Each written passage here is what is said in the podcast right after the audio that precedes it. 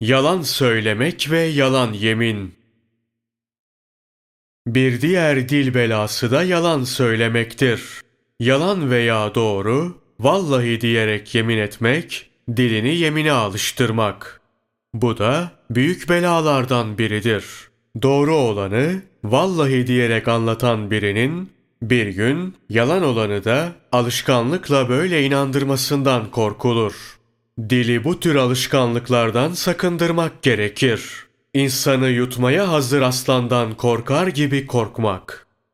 Akıllı olanlar bir gün dillerinden hatalı bir söz dökülür ve bütün amelleri ziyan olur diye düşünür. Kıyamet gününde hakkın huzuruna yüzleri kararmış vaziyette çıkıp cehennem azabına uğramaktan çekinirler. Zira nihayette imansız ölmek tehlikesi de vardır. Yalan ve yalancılık iki türlüdür. Birincisi, biri bir başkasının yanına gidip şu kişi senin için şunu dedi diyerek yalan söyler. Bu aynı zamanda kovuculuk, söz taşımaktır ki bu da yalanın bir türüdür. Böyle kasten, bilerek yalan söyleyenin ağzı öyle pis kokar ki omuzlarındaki melekler rahatsız olup kaçar. Yalan ve iman bir yerde durmaz. Yalan, imanı giderir denilmiştir. Hele birinden diğerine yalan söz taşımak çok daha büyük bir günahtır. Bunda iftira vardır. İftira ise büyük günahlardandır. Hak Teâlâ, Nur suresi 16. ayeti kerimede şöyle buyurur. Onu duyduğunuzda bunu konuşup yaymamız bize yakışmaz. Haşa, bu çok büyük bir iftiradır. Demeli değil miydiniz?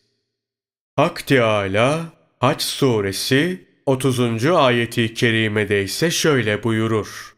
O halde pislikten, putlardan sakının, yalan sözden sakının.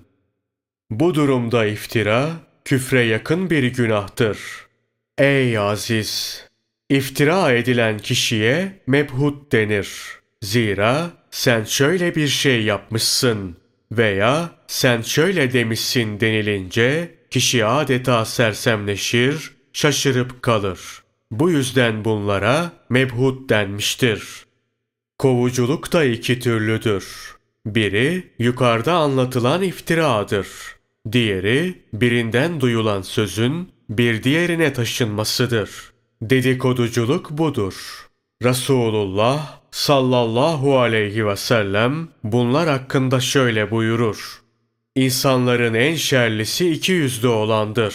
Zira böyleleri birine bir yüzle, diğerine başka bir yüzle görünür.